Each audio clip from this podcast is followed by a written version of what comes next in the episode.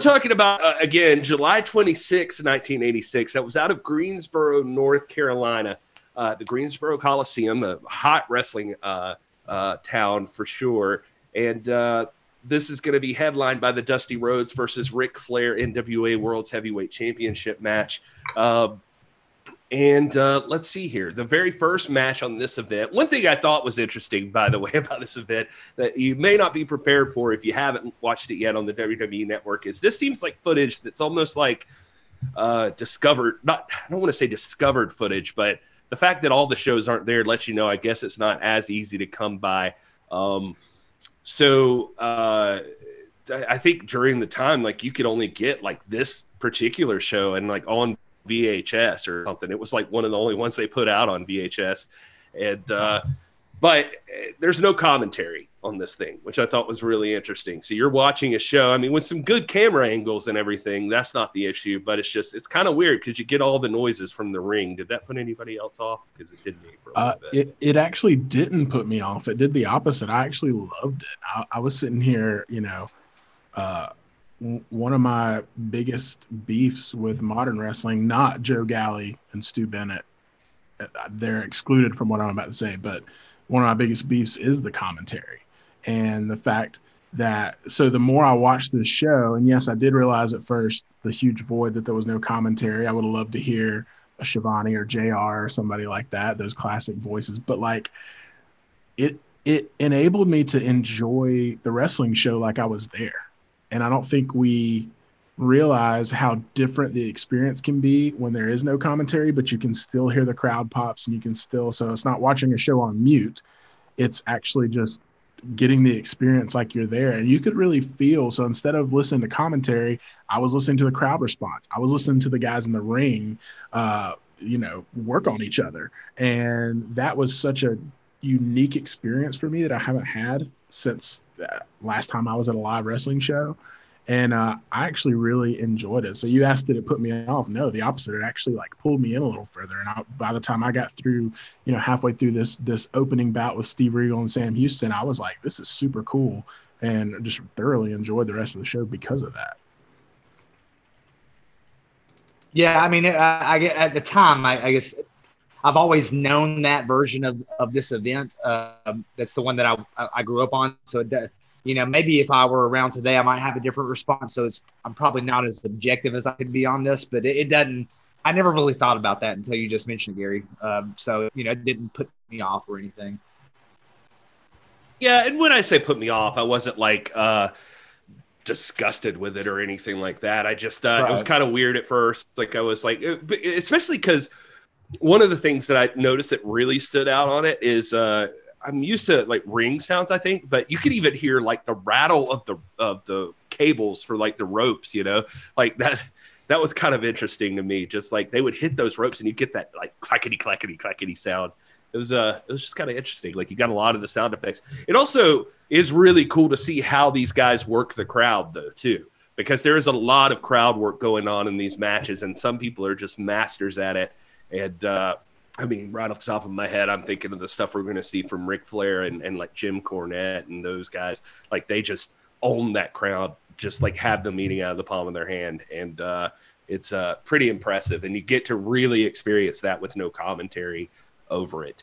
Uh, the uh, so I didn't know much about these guys. Uh, Rob, I don't know if you have anything you want to add about uh, about these two, but Steve Regal uh, defeated Sam Houston in the opening matchup here, and uh, the you know basically it's just uh, he pins him with his foot up on the ropes, just like classic heel stuff. It's obviously like the opening match; they're getting people fired up and rowdy. But I will say uh, another part that blew me away is uh, my God, that crowd was into it like this is the opening match, and that crowd was lit that whole time, and uh, they were they were into it like just for just behind Sam Houston the entire time, and uh, just pissed off when uh, Steve Regal gets the roll up and puts his legs up on the ropes, and they're behind it when uh, Houston like goads him back into the ring to get into a fist fight, and they have a fist fight, and like Houston's getting the better with, of him until uh, Regal rolls out and escapes. But uh, Regal does get the win here. Uh, Uh, any thoughts on the, this one, guys, or uh, any backstory you can give us, Rob? Yeah, this is this is again this is a, a gem of a match. It's it's uh, uh, these are two really important guys, and at the time they were embroiled over, over, over a championship belt that's not really been active for a while. I think if I don't know if uh, if uh, Jay Cow's in the chat or not, but he he can tell you about this too. The junior heavyweight championship is one of the most venerated titles. It is a world's championship. It was owned, operated, dominated by a guy named Nelson Royal for many years, and Denny Brown was in that uh, discussion along with Sam Houston and, and whatnot. But Steve Regal uh, and Denny, um, they wrestle for this for this belt several times. It's like it's like every time they would even do it on Saturday, you know, on the Saturday shows and stuff. And uh, and and here we have Sam Houston entering that that that junior heavyweight um, title picture, and he, I think, he even held the belt once or twice. This is, by the way, the husband of Baby Doll, uh, Sam Houston is. Uh, and uh, Steve Regal, uh, an interesting little curious feature is Steve Regal is considered one of those unofficial members of the Freebirds. Uh, Jimmy Garvin was a, a legit full blooded member, if anyone has any doubt about that. But for a time in the AWA, Steven Regal would be brought into that organization too, and he and he would work with Jimmy Garvin, of course, and the Freebirds, and do some other things. Uh, but uh, uh, when he came to, when I first got acquainted with Steven Regal, um, it was his connection with Jimmy Garvin that I remembered, and then he immediately came in and had a feud with Denny Brown, which may have been featured in the Bash. I know, I know, it was about that. It was either '85 or '86. It was right around there. But Sam Houston was um, was a pretty important guy too. He was one of those really close friends with Magnum TA and with Dusty Rhodes when they were doing the whole uh, Midnight Rider gimmick sometimes to throw the the Four Horsemen off or the uh, the Midnight Express. Sam Houston would show uh, up as the Midnight Rider and, and not Dusty Rhodes, and everybody would like tripping out. Dusty Rhodes would show up on on stage, and it would be Sam Houston as the Midnight Rider. He had a completely different physique and everything. But this is actually a gym. I, I for what it's worth. Uh, Denny Brown and, and, and Regal fought to a draw at, on the opener of the July 5th Great American So Bash. it was 86. Uh, I was thinking it might have been the 85 Bash, but yeah, yeah, it was right around this time when, when they did that. So so this is this is a, a match that has a, a junior world heavyweight championship implications. And obviously, you know, uh, Denny Brown is also going to be on this card too, doing other things. But um, that, I thought it was pretty cool. Yeah, I was like the like Sam Houston was incredibly over with the crowd, and you know I'm I'm not gonna uh, pretend to be the the wrestling historian that Rob is and say when I read this card that I'm I knew that I knew who all these people were. Um, but I mean that crowd reaction uh, definitely caused me to to look deeper and and learn more about Sam Houston and uh, had a great career and um, you know, great guy. A, lot of stuff Rob just covered. Just the the importance. Dave you know, Scooby pointing out in the chat that he's uh, Jake Roberts' little brother. Is that correct? He's half brother. Yes. Yeah, half brother. Gotcha. Sorry, Will. But, I didn't mean to cut no, you. No, yeah. Um, but I mean that you know, and I and that again another reason why I actually liked not having commentary is because I am like as most of us probably are as, in, as wrestling fans, I'm like a crowd pop guy. Like I get into those crowd pops, and you know, it was the opening bout, and uh, that probably had a lot to do with it. But man, you could tell like as soon as he showed up on the scene, man, that crowd was lit.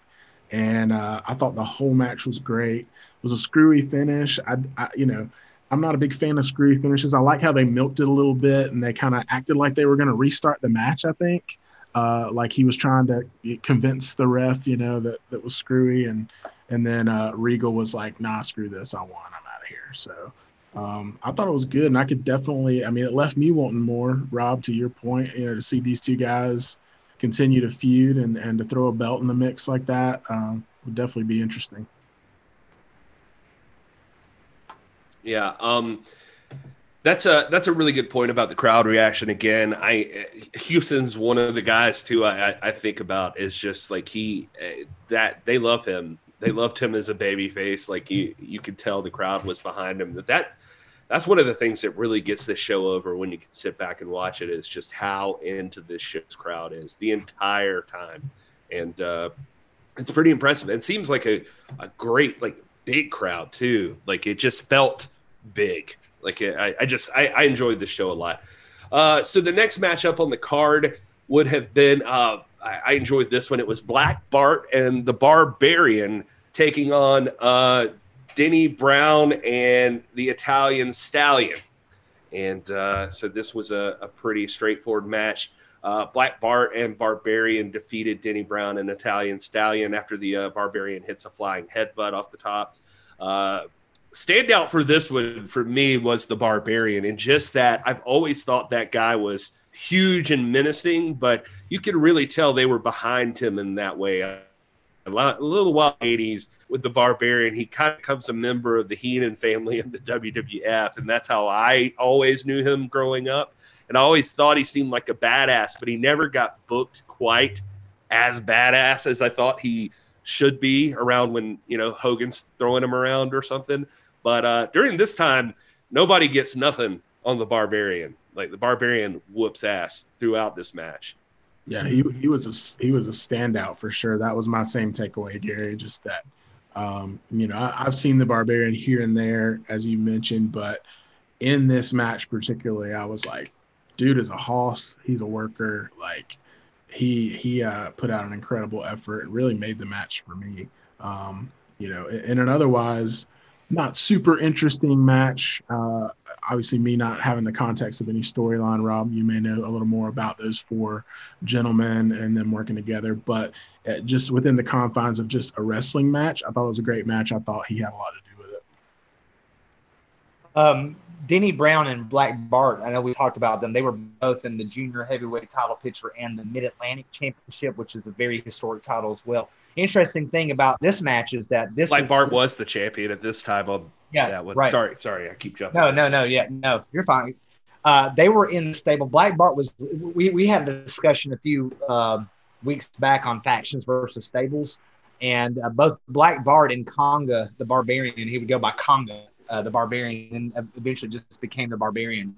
But they were in they were uh, in the stable with Paul Jones, along with like T.J. Khan, Baron von Raschke, Shafko, Pistol Pez Whatley, um, the Raging Bull, Manny Fernandez, and so this was this was a, one of the instances in which we have the, the the number one Paul Jones Army in action, not involving necessarily um, uh, Jimmy Valiant directly, but Denny Brown was a very close friend of Jimmy Valiant, and so the war was playing out on this front. The other interesting thing is that the Italian Stallion.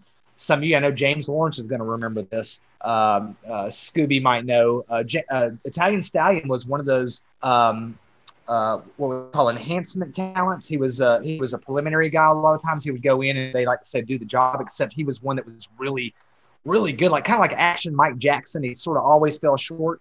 He was in an exchange with Ric Flair and actually pinned Ric Flair in a non-title match on one of the Saturday shows. And this set up a little feud with Ric Flair and the Italian Stallion. And, and there was a lot of fanfare around him. So uh, coming, and I, I don't know, I can't remember. Maybe someone in the chat can enlighten us here. I can't remember if it was before or after this, but the Italian Stallion was very, very respected, and he was not.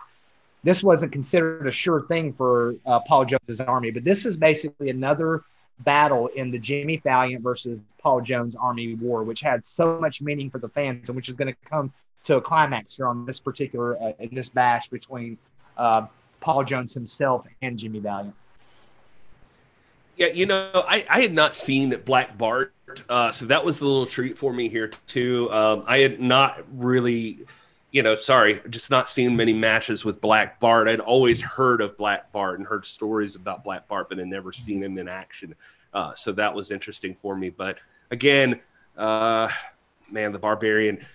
Uh, just one thing that really stood out to me, if I could just say, is go back and watch this mo- this match, and he throws like the big boot at one point, and it looks like he is murdering someone. Like it is not like when Hogan would hold the big boot and a guy just runs face first into Hogan's boot. Like Barbarian like lunges, like throws yeah. the boot in your face. Like he's like, I'm taking your head. Like it's mine now. And I just I was blown away by that. I was like, he just killed someone. That is crazy. But anyway, he was he was very good. I could see why people were behind him. Yeah. And probably mm-hmm. just, you know, he was he was probably more of a body guy. Maybe I just like big big tough guys like that. But it just uh, anyway, just a fun match. Uh, next up, we had Manny Fernandez defeating Baron von Raschke with uh, Paul Jones that Rob just mentioned. Uh, it was a loaded glove on a pole match, uh, which was was just kind of fun. You don't see many of those. My mind always takes me back uh, just because of the age I am, I guess, to the uh, coal miners glove match. Uh, spin the wheel, make a deal, but with like Jake the Snake. But anyway, loaded glove on a pole match. Uh, Baron von Raschke. One thing that was blowing me away so far about this show, by the way, too, was that uh, Barbarian and Bart went over, and so did Steve Regal. So you've got the first two opening matches on the show are heels uh, taking the win here, and then Von Raschke ends up getting the glove first. Uh, ends up trying to swing on uh, Manny Fernandez, but uh, Manny ends up dodging it every single time, and then just gets a quick like fly body press and for the pin one two three, and gets a quick win, and he's out of there. Uh, so mm-hmm. it's a fun little match, but uh, it's always cool. I, I like seeing Baron von Raschke anyway. I think he's kind of a cool wrestler. Yeah, I, you know, one thing that it's probably applicable to bring up at this point. This is when uh, I believe the show turned into the Great American Bloodbath, uh, because I think every match from here on out there was blood in some form or fashion. This one was uh, Baron von Raschke with you know the the what's I forget the name of the move when he palms the dude's head. I'm sure there's a name oh, for oh, it. Oh, the claw. The claw, yeah, yeah, the claw. Uh, when he put the claw on and Manny was just bleeding, I mean, it looked brutal. Um, mm Stuff like that really, really gets you going in terms of, you know, when we talk about authenticity and things like that. It's just super cool to see. Um, but uh, yeah, I mean, it, it was a great match. I love the story it told. Um, I love I love Manny Fernandez. I think he's I mean, he he's a he's everything I've ever seen him, and he was great. And um, so that was a treat to get to see him. And uh, I just I thought it was a great match. Uh, Manny Fernandez here is about to, uh, and I don't think we're going to be covering any of the Bash show here as we go on. So I, I don't. This won't be a spoiler, but Manny Fernandez is about to make a heel turn. He is a baby here, and he's going to accept Paul Jones's money shortly after this match uh, to join the army. And eventually, uh, I don't remember if it was this year or maybe 87. I think it was, might have been later this year. He and Ravishing Rick Rude uh, form a tag team and, and actually beat Ricky and Robert for the belt and had one of the greatest NWA title runs ever. They were a stout tag team, he and uh, uh, Rick Rude. So uh, just a little bit of context there. Oh, that's good stuff. Um, all right, and then we'll move on to the next matchup, which uh, you want to talk about a bloodbath. Well, it gets really going in this one uh, when Wahoo McDaniel takes on Jimmy Garvin with Precious in an Indian strap match. And uh, I mean, I don't know, it wasn't but like five minutes into this, it felt like, and all of a sudden, Wahoo McDaniel was just a, a blood fountain. He was just like a, his head turned into a spigot. He had the proverbial crimson mask just pouring down his face. And uh, this match was a lot of fun, by the way. I really liked this. I think Jimmy Garvin and Wahoo were were uh, really cool to watch, and Wahoo just seems like tough as nails. And uh, and Jim plays that perfect chicken shit heel kind of guy, just uh, just scared of who's going to do and doesn't want to be tied up to him. And uh, it was just a lot, a uh, lot of fun. Wahoo obviously gets the win here because Um, Good talk, everybody. Okay. Well, you you you, you were you were breaking up. You were breaking. I was going to jump in, but you were breaking up. I don't know if it was your internet or mine, but uh, I didn't know if you were done. Oh no, no, it does say yeah. My internet just went unstable. Weird. Okay, sorry about that. Yeah. Uh, no, I was I, trying to put that on us, man. My, fa- my See, favorite. That's what we deal with, man. My my favorite my favorite part of this match was uh, I, I like how Wahoo used the strap uh, to keep uh, Garvin in the ring. That was, you know, because it's a, a, classic heel move. They're intimidated. They don't want to fight. They're chicken. They they roll out, and every time he did, Wahoo would pull him back in the ring. I thought that was super entertaining um, to to see. That was kind of, I mean, he literally kept him on a leash and uh, made him made him come fight him. So that was a really cool aspect of it. Yeah, uh, Wahoo McDaniel, man, uh, one of the all-time greats. Ric Flair regularly cites him as one of the toughest, hardest uh, opponents ever. Uh, held the U.S. championship. I think Magnum TA won the belt, the U.S. title from Wahoo, if I'm not mistaken. And uh, and here, Jimmy Garvin, one of my probably top five favorites of all time, man. Uh, in, an amazing match, and was escorted by Precious, the beautiful, gorgeous, matchlessly pretty Precious. and just the Indian strap match, man. It's classic. Love it. Great storytelling again. Was uh Precious your first love, Rob? Uh, my first love was Missy Hyatt. Um, There you go. and, and Teela, Teela from from uh, Masters of the Universe. I don't blame you there either. Um, all right. So next up in the uh, event, we had Tully Blanchard with JJ Dillon defeats Ron Garvin in a taped fist match. Did not see this one going this way, but they did a great job of uh, really just getting Ron Garvin over as like a tough SOB, just like beating the snot out of uh, Tully Blanchard the entire time. Uh, and even even after Tully like loads gets the glove loaded up by uh, by JJ, I mean Ron still stays on top of him for a little bit, but finally just uh, squeaking out a win there uh, when they head outside. But uh, thoughts on this match, fellas? A lot of blood, a lot more blood. Boy, uh, uh, Tully Blanchard was a freaking biohazard, man. That sugar was a bleeder. like, he and he and Magnum TA back in '85 had this fantastic like I quit match, and it's like I think it was five. It's, it's in in a cage, and it's like Tully Blanchard is just he's one of those ones like Dusty and uh, and, and Flair. Man, you can't he can't walk into a ring without getting busted open. But fantastic match. I always like Ronnie Garvin. I don't think he gets enough respect.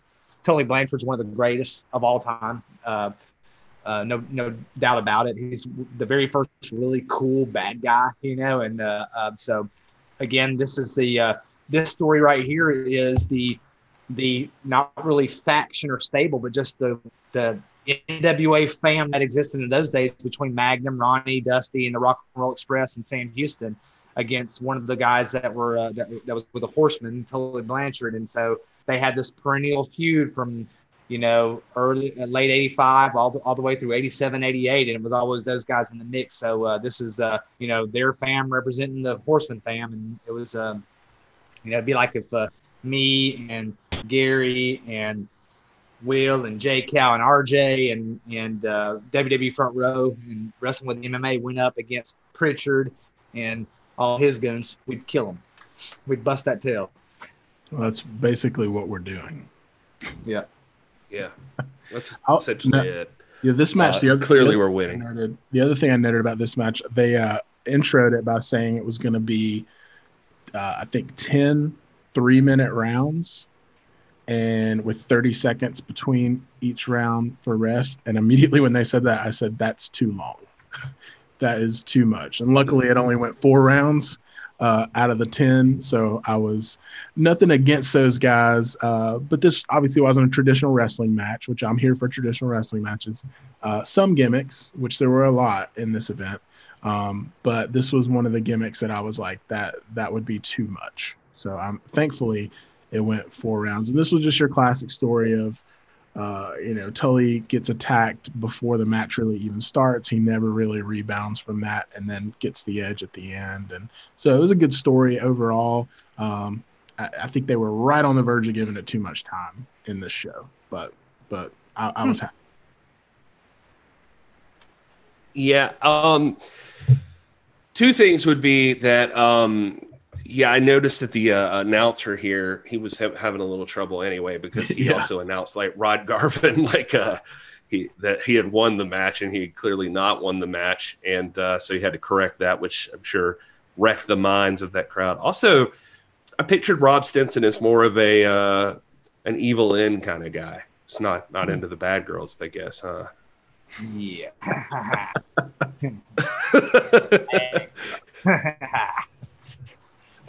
Weird But- laugh there. That was a weird. I laugh. know it's a really weird laugh. he was like, "Oh, like Teela's the kind of girl you take home to your mama, but I'd be sneaking out for some Evil-Lyn every now and then." You know what I'm saying? Yeah, that's right. That's what's up. Man, I am really creeped out by the weird laughs that Rob is giving I, about this whole I, conversation. I am, like, he, I am too. Not like you haven't heard that laugh before, Gary. we, I, we have not. I have not heard that was new for me. And and uh, and, well, we'll, and, uh, be, and, hey, just in the in the spirit of full disclosure, I also was really into the sorceress, Teela's mom. She was hot as a mug too in Masters of the Universe. So it's not just the bad girls, okay? No, it's true. Um, this this sounds like a, a, video you could find on certain sites though. So um, we're gonna move on. those those sites those sites don't sponsor us yet. those sites don't sponsor us. We'll work on that. Uh, we'll let we'll let we'll let Rob get on that. Uh, anyway, all right, let's move on to the next matchup. We'll do a He-Man episode later. Um, the uh, the Rock and Roll Express, Ricky and Robert uh, take on the uh, Minnesota Wrecking Crew, Ole and Arn Anderson, and they go to hmm. a draw in this tag team matchup. Uh, very good match, by the way, just all around. I don't know what else to even say about. It. This is a clinic. These guys are like all of these guys are just really good at what they do, and yeah. uh, God bless Art Anderson. God bless Ricky Morton and Robert Gibson. Ole looks like he's just mean as hell. that's uh this, it's just a fun match to watch. I mean the first the first thing I noticed is is this made me this made me really excited for what could happen with the Young Bucks and FTR because that's what I felt like. It felt like that same kind of rivalry. That's a good point. And and right. so that was one of the the dots that I connected with then to now, um, because obviously the Young Bucks take so much of their uh, stuff from rock and roll. I mean, they're essentially the modern day rock and roll. They haven't accomplished uh, the same stuff, and and they still have a lot of legacy to build ahead of them. But uh, that that comparison, as I was watching this match, was just really cool. But it looked like two super cool rock stars fighting two dads. like it was just such an interesting uh, dynamic there. But it was a great match, man. Arn Anderson's my all-time favorite partly because of his ability to sell. He was selling that leg this whole match. I mean, you believe that Arn Anderson is in a fight no matter who he's fighting. Uh, he was carrying that TV title and uh, like he did so often. And uh, so uh, it, it, was a really fun match. Again, like you said, just a clinic. Um, but I mean, all all parties involved uh, came to play in it, and it was a it was a stellar a stellar bout.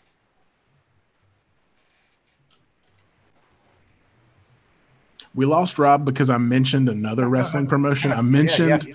the the the Young Bucks and falls FTR, off every time. Rob fell asleep. you're at, you're at, I'm just thinking I was like you're you're right, man. That's good good summary. I uh, anything the Rock and Roll Express did was magic. And Minnesota Wrecking Crew, although this version is not probably the best version of that team, they're pretty freaking good and uh, you can't put uh, you can't you can't put anything. I mean, like you said, the way Arn Anderson sells is amazing.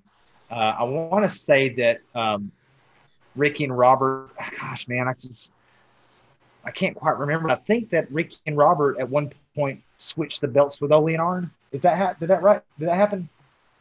That feels right, actually. I feel like yeah, I, think that happened. I'm not. I can't. I know that Ricky and Robert won the belts from the Russians, but I think at some point around this time frame, there was a title switch, and of course, the Midnight Express comes into the mix also.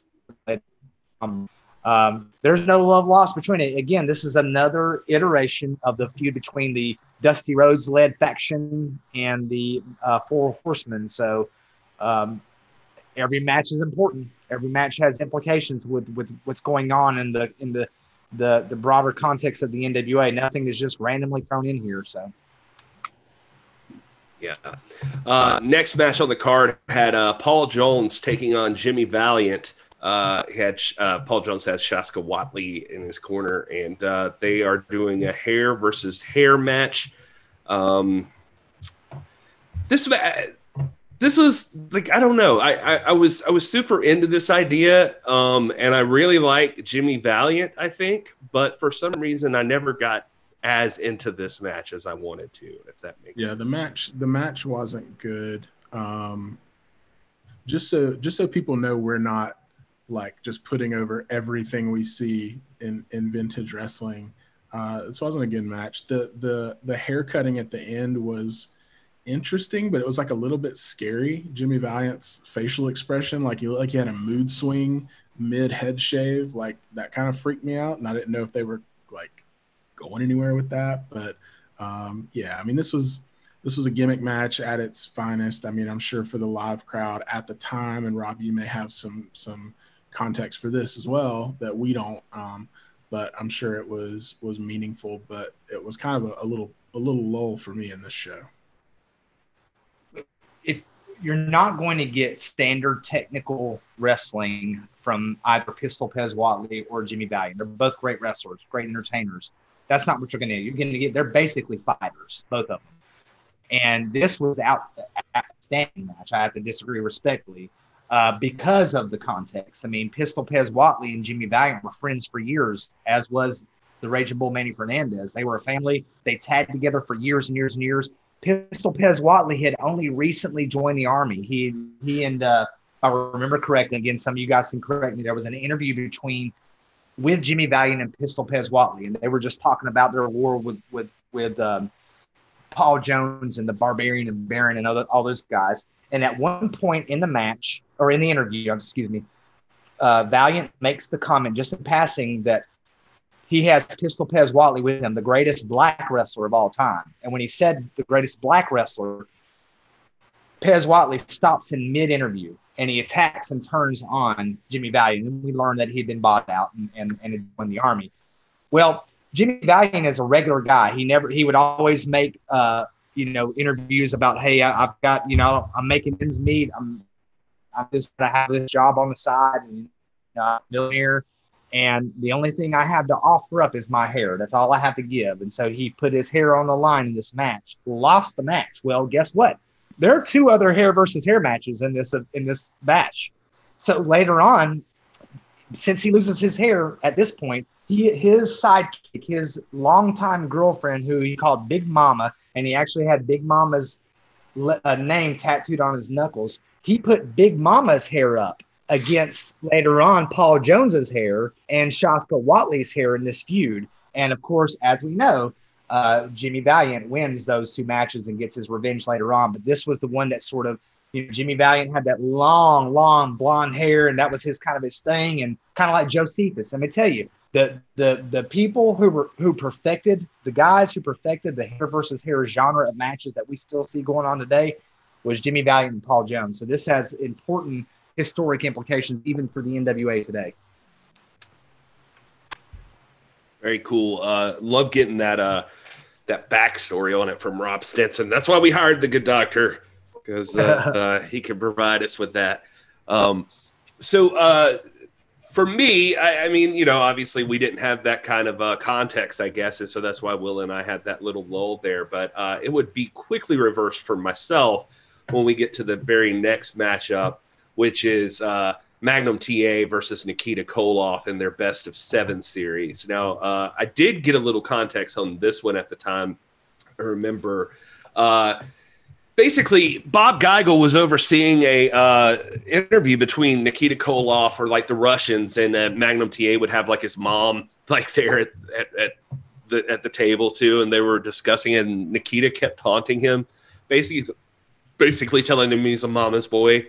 He's she's got him by the apron strings, that kind of stuff, just uh, pushing him. And uh, in the little video clip that I saw, essentially uh, he says that you know this basically just goes to prove that uh, you know Russian women are superior and know their place, and American women are trash, or something like that. And this uh, pisses off Magnum TA, and he jumps on him, and this gets out of hand. Bob Geigel kind of kind of tries to interfere, settle things down, and uh, Magnum TA ends up slapping him across the face.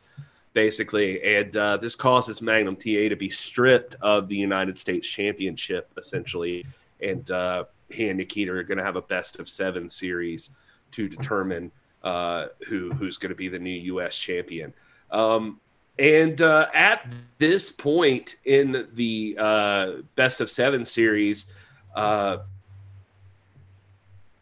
the I think uh, let me see here. Yeah, it was uh, Koloff was up by three, and uh, this was going to mean that uh, Magnum needed four straight wins to go. Now, for history's sake, it's worth noting this this best of seven series ends up being like a nine match series. It doesn't go seven, and uh, but the important part of this one is it's a badass match, and Magnum gets his first win, a very emotional win, and begins his trek to getting back to uh, winning the best of seven tournament. Uh, I I just man, I watched this and you can totally see why Magnum's the man, and you could totally see like Nikita is such a freaking hoss. Like he is just like the perfect wrestler. Like he just looks like the perfect wrestler. I mean, uh, he he just looks like an action figure. I guess is what I'm going for, and uh, and it's just uh, what a fun match. And there's a part where Magnum like busts his head on the uh, post, and I thought he was dead, and he barely makes it back in for the uh, 10 count at one point. And uh, anyway, just a great match, but Magnum does come out on top, and that crowd freaking goes nuts when he wins that matchup. Uh, but I'll stop rambling. What did you guys think of this one? You hit the nail on the head, man. Nikita Koloff looked great. Uh, you know, having more context for this feud, obviously, I was a little more bought in to the match as a whole. Um, I, it was it was insanely good. Um, it, you know, anytime I see a, a, Magnum TA match, I I do get a little sad for what could have been. You know, had he not had his accident, and um, but I'm glad we got what we got with this feud. I think it's one of those landmark things in pro wrestling, especially NWA um, pro wrestling. Um, I, I, thought I thought the finish was interesting to this particular uh, bout, but um, yeah, man. I mean, this this was the treat of the night for me, hands down. Um, this is one of the, along with the Paul Jones stuff, and I know that's going to sound a little bit weird because because they, you know, they're not, you know, main eventers, but along with the the Paul Jones stuff, this was the emotional high point of the whole bash thing, the the Nikita Magnum thing. I mean, don't get me wrong, what Ric Flair and Dusty do later is very important, and that that series of defenses was the most important thing for sure. And, and and you guys know that I think that uh, I've said this before. I think the Dusty the Dusty Flair match is my favorite match of all time, um, in the greatest year of all time. But the, the Magnum TA Nikita Koloff Best of Seven series is the emotional peak of this, and I there is a an outstanding RF video or high spots interview with Nikita and Magnum called The Feud. And in it, like what you were saying, they said this wasn't just really a seven match deal. They did several house shows larger than that, like every time they'd go because there wasn't a lot of syndication and people weren't seeing these matches that every time they'd go to a town they'd bill it as one of the seven. Um, and then when they did these visible matches, they would ascribe a number to it, it's part of the story writing. But I was afraid of Nikita, man. I was afraid of Nikita Koloff in those days. He was a monster. He was one of those really big dudes like the Road Warriors. Um, he would go on to have a really historic feud with Ric Flair, even. And um, and uh, uh, I just remember, and this is the height of the Cold War too. So there, there's that that world context too, where everything was so believable. Kayfabe was a real thing back then, and and and you know when I saw Ivan and Nikita and then Crusher Khrushchev turn and join the Russians, he was uh, an American before that, but I believed it. Like I was uh, terrified of these guys, and and and uh, this series, man, was like, gosh, man, it, it, emotionally after after this happened, everything else was downhill uh, from the sense that you felt like you couldn't you couldn't really invest your heart into anything else that happened because Magnum TA was representing Old Glory, man. He was representing the red, white, and blue, and and uh, and we felt it. You know, it was a, by the way, just as a little side note, Nikita Koloff, who's coming on Piper's Notes the Friday after next, he's actually a relative of mine. So um, through through through marriage and and this and that, but uh, uh but we talked a little. Nobody helped that. you out with that when you were uh, scared of him well, oh, I, at the time, I, wasn't related to him yet. I only got related to him when I, he's actually related through my wife Tanya. My wife uh, Tanya's dad is uh, is Nikita Koloff's uh, deceased wife's brother. Um, so you, you, know he had a part of the storyline of him becoming a babyface was Mandy Koloff, his beautiful wife, passed away in, in, in, in for real, and uh, and they had you know and of course Magnum went through his very tragic injury, and that all played into Nikita Koloff becoming uh, one of the great baby faces ever, and joining forces with uh, with with uh, Dusty Rhodes to form the Superpowers. But um, Nikita's wife, Mandy, is my uh, is my my wife's bad si- uh, sister. So how what's that? Uh, aunt or aunt in law? I don't know how you say. Yeah. Anyway, that, no, that's that feels right. no, no, no, no. That's cool, man. Um, the the thing is with this, uh, I mean, for context, it's um, what I really enjoyed was just seeing these guys, two guys, like really solidly in their prime, uh, doing battle here, and uh, what would end up happening is Magnum get his three wins in the official series, and they would wrestle like two more matches that both went to like double DQ, and so it would take a ninth match uh, in Charlotte and later in August. So it would go outside of the Great American Bash series. Um, and uh, Koloff would finally get the win and take the U.S. championship. But that was actually and we'll do a deep dive on Magnum someday and, and Nikita, I'm sure. But uh, it was actually just to help move along, like all of this long term planning, man. Uh, this was all to build that, like Ric Flair was gonna keep being dastardly and win the title back from Dusty, and Magnum would move on from the U.S. title and uh, move on to take on Ric Flair and, and, win the World's Heavyweight Championship eventually. But of course, as Rob pointed out, that uh, due to the accident, that doesn't end up happening. Um, anyway, uh, one of my other favorite matches from this show that was just a nice, more lighthearted bit of fun.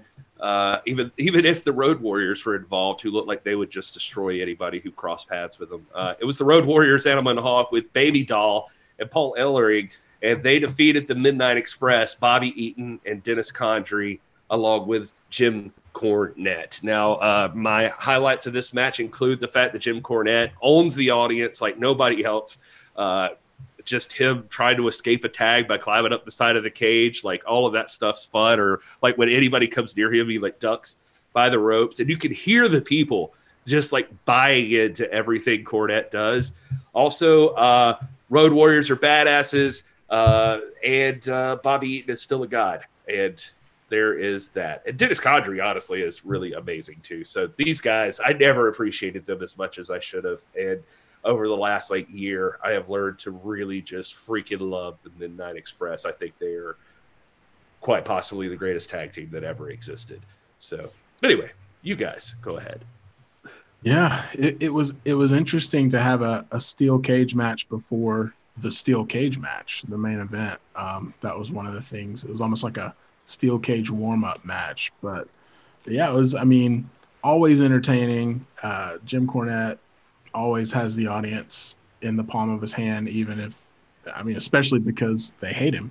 Um, but I mean, this, I think everything went off uh, the way it was supposed to in this match, and it, it came across. And Baby Doll getting the pin um, was, you know, was was perfect. I thought. Yeah, um, uh, Baby Doll had been uh, with Tully Blanchard. She was his longtime, uh, um, you know, arm candy and, and sidekick, and and she had left Tully Blanchard. There was a big, big feud between her and the Midnight Express. At one point, Jim Cornette like gained. A, of course, Jim Cornette is always embroiled in controversy. But at one point, he, he actually hit Baby Doll at a time when that was not. This is well before the Attitude Era. You didn't hit women; it didn't happen a lot. You had other women do that, or every now and again, a guy would, you know, jerk a girl around, but you didn't do that. Well, Jim Cornette actually hit Baby Doll in the abdomen with his tennis racket, and she was hospitalized, and and um, that set the tone for this feud. But again, the Road Warriors, the most devastating tag team of all time, versus maybe the greatest tag team of all time. So in the in the cage, so fantastic. I was going to mention that that yeah, I was I was reading a little bit up on the on the context as well in this feud, and it was that that like yeah, him him and Baby Doll had several battles up and down uh, the East Coast, uh, just based off the fact that he had uh, nailed her in the gut with the uh, tennis racket, and people just absolutely hated him and wanted to murder Jim Cornette. They wanted and, him fired, um, man. They wanted him fired. They didn't want him yeah. in, the show. We mentioned on the July 5th show of the Great American Bash, uh, it was Dusty and Magnum that were in the match against the Night Express. And they had Baby Doll. They were apparently a big part of this feud too because of Dusty and Baby Doll's relationship. And uh, I was even reading about at one point that they came in as the James Gang, uh, Magnum TA and Dusty Rhodes, and uh, ended up tying Jim Cornette up by his neck and tying him to the bumper of the car and dragging him around. I was like, "Oh my god, this is and, nuts."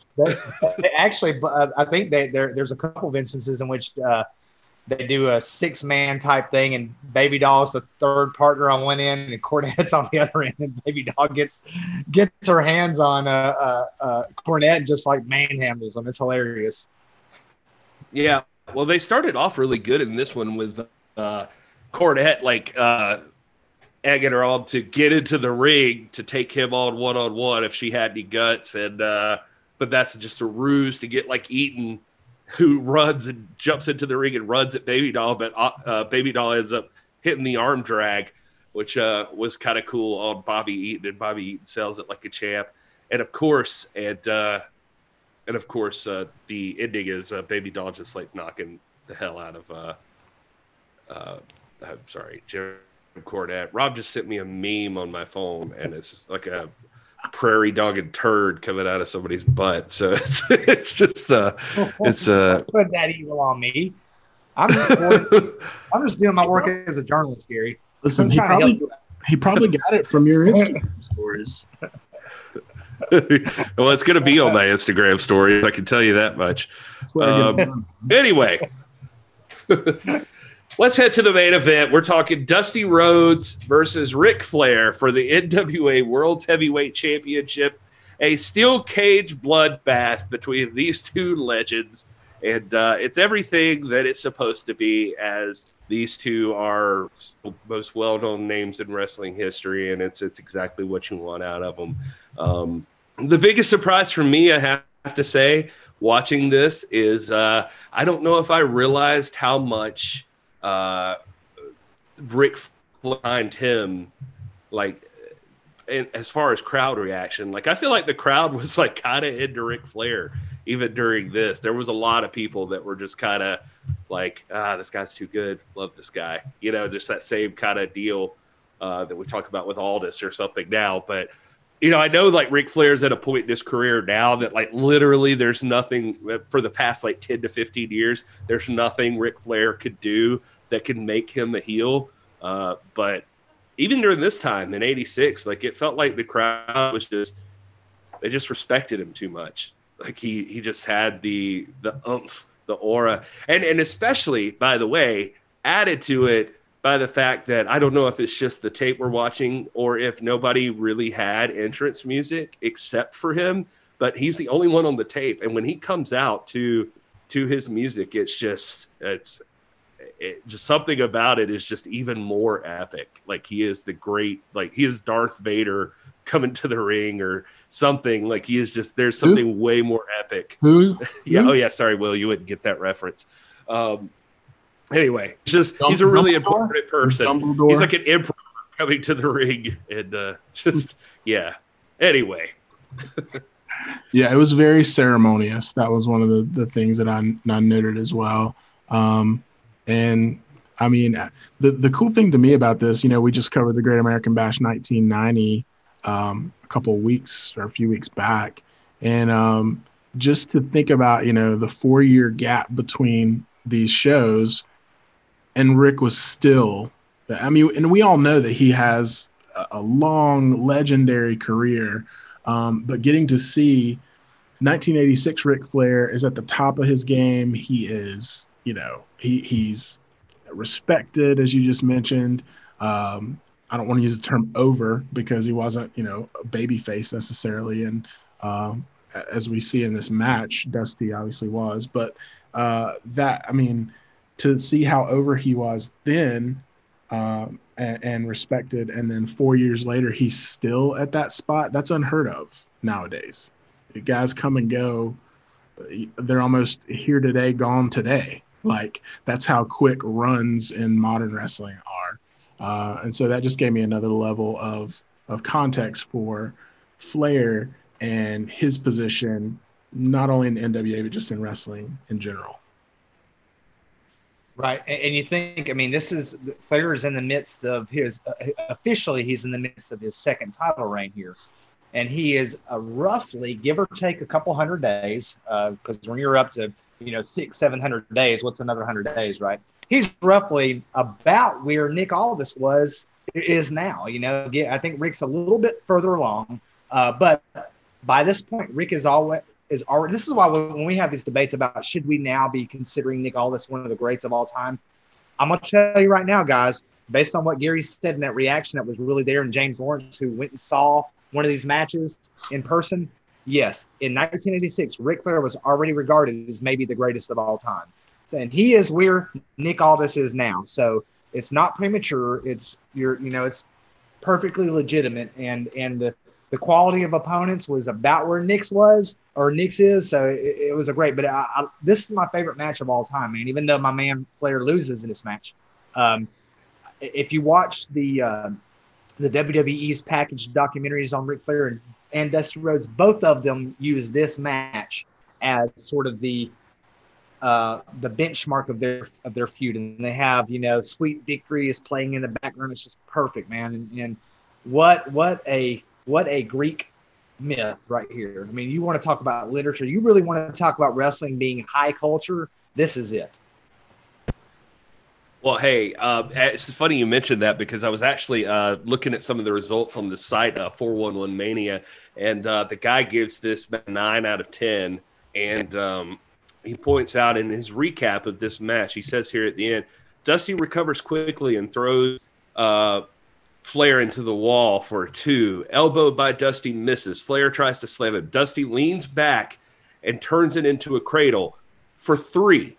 For three, and the crowd is not expecting this. Dusty Rhodes is the new World's Heavyweight Championship. All of the baby faces head back to the ring to congratulate him, while Flair is left alone in the corner, totally ignored. Which, if you'll recall, November 1983, when Ric Flair was in a cage surrounded by baby faces celebrating his world title win. And the champ was let the old champ was left alone in the corner totally ignored. That's art. Mm-hmm. it is. And another thing about that you know we always talk about gimmick matches and you guys know where i feel about that. But the one that i've always said i like is two out of three and the cage match. And the cage match historically when it's done right it is designed for to end the reign of the bad guy, to cut out all the shenanigans, and to give the good guy finally a fair shake. Happened in '83, and now the tables are turned. It happens to Flair in '86. So it's just like I'm getting chills right now, guys.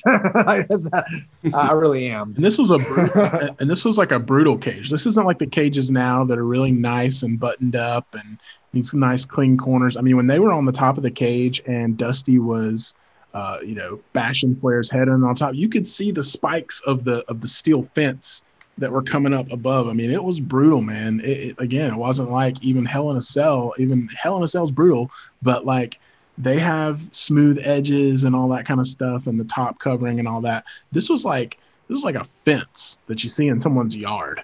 That yeah. you know, this was very unrefined, very like backyard brawl style and that just added that element of of you know that that realness to it. And it was it was nuts man.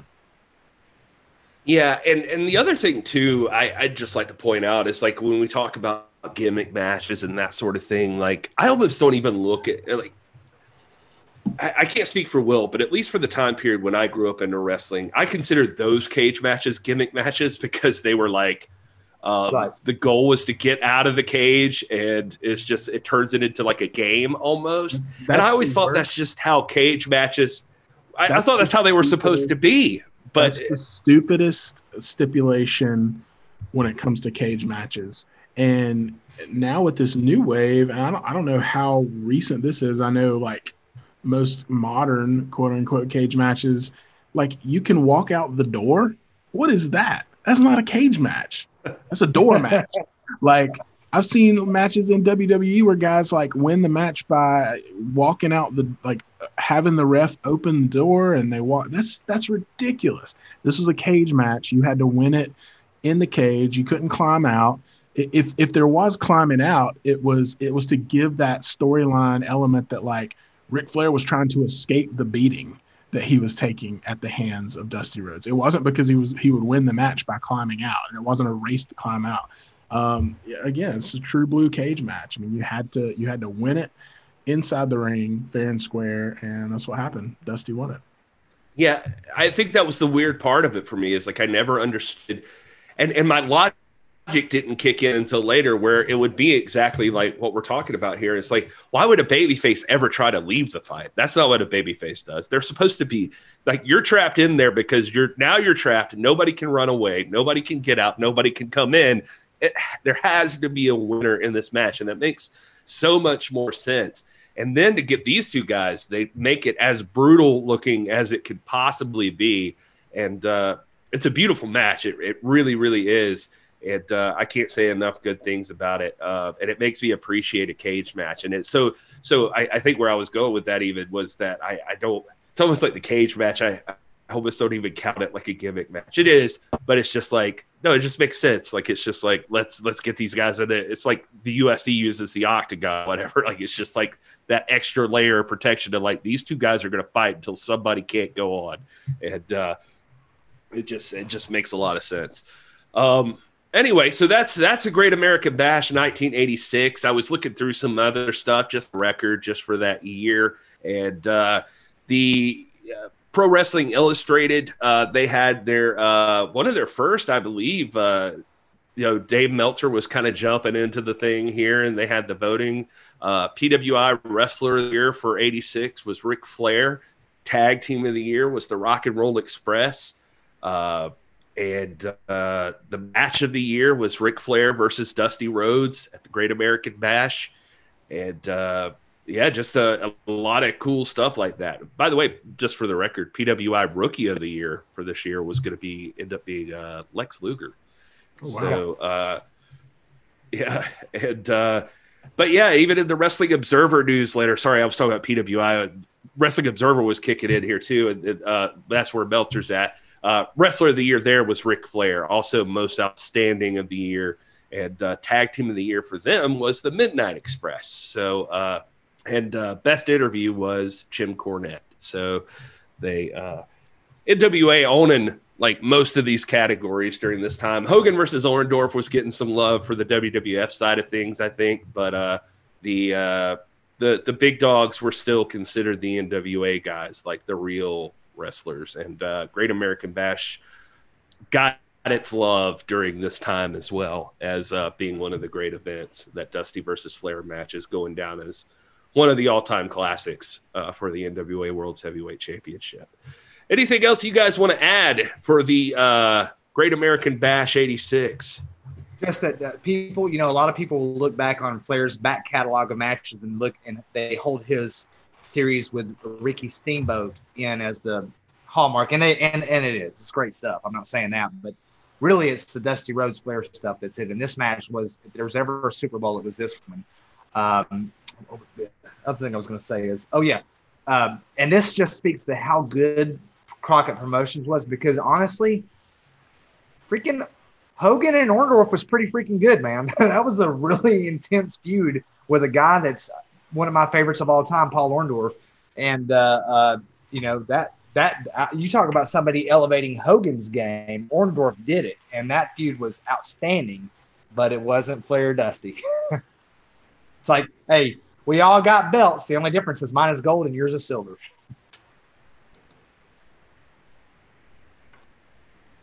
Will, do you have anything you'd like to add? No, it was a great show. I really enjoyed it. There, there's another one, as you mentioned, on the WWE Network. Uh, was it the Charlotte show? What was the other one? Um, there was two of these on there. Greensboro, which is one we covered just now, and one other one. It's escaping me, but uh, I'm definitely to go watch that one just for fun. Absolutely. Um,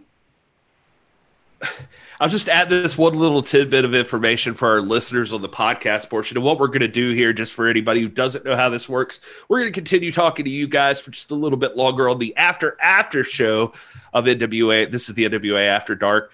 Um, and uh, so stick around if you're in the live chat. We love you guys in the live chat. We want to hang out and talk about whatever you guys want to talk about. And in order for the listeners of the podcast to get that portion, you got to join us live. So you got to make sure you hit up NW or uh, YouTube.com slash the NWA pod and uh, click that subscribe button. If you're in the chat right now and you haven't done that, please do that. It uh, helps us get in front of more people and share it with your friends. Give us a five star review if you're just a podcast listener. And I say just a podcast listener, I mean that with all the love and respect. We appreciate you guys for listening to us. And so we're trying to do a better job of keeping these things organized so they make for better podcast episodes, actually, because we feel like we've neglected you guys a little bit too much. So, with that, I will add this one little piece of news before we wrap up the podcast portion of this. Uh, just got an alert and just checked it for myself. The Bruce Prichard interview about Nick Aldis that we uh, played earlier in the show today uh, will probably be on like a news portion for the podcast, talking about how Nick Aldis doesn't have quote unquote it, has been taken down. Oh, buddy. so, so you heard it here. So you, you can no longer find it on YouTube. So you heard it here first and last. right. that clip has been removed from YouTube. So, uh, but uh, I would say, based on Twitter, uh, too late. Too yeah. Late. Yeah. So, we'll, uh, yeah. Hey, we're yeah. gonna find out tomorrow. Yep. So uh, we can't wait to hear what you guys think about that. Make sure you're tuned in to Busted Open Radio on hey, Monday, and uh, and luckily, we'll to- yeah, we have it here on this show, so you can go back and listen to it. Whatever I do, man, this is like save it, save this. Assuming assuming nobody tells Bruce or Conrad that they could just go here on this show and uh, see that same video, that uh, we'll we'll still have it. So this will this will be fun. Uh, all right. Well, uh, Will, tell everybody where they can find you on the social medias. Yeah, at Hey It's Will with one L, uh, pretty much everywhere. Uh, you can find me uh, Hey It's Will Daily right here on this channel, where I cover uh, wrestling news, wrestling culture from the perspective of an NWA fan like myself, uh, and also every Friday at 3 p.m. Eastern, noon Pacific. Uh, J Cal from the Alliance blog and I go live on Instagram and uh, we do the Friday hot tag. Uh, this past week, we talked about uh, matches we can't wait to see when Power returns. Um, talked about some feuds and things like that, and uh, had a great conversation. Join us live on Instagram uh, or catch the uh, video here on our channel or the audio over on JCal's channel at the Alliance blog. I am at R Stinson four on Twitter. You can find me here every Sunday and Tuesday night, hanging out with you guys. We love you so much and love the time. And on Friday, my daughter and I, uh, my daughter and I, Piper drop uh, Piper's Notes, which is a uh, uh usually a discussion with a a, uh, a wrestler, a rock star, a, a, wrestling super fan, just relating wrestling to the general culture. Uh, we just had Eddie Kingston, we're the only place that you can find an Eddie Kingston post AEW interview.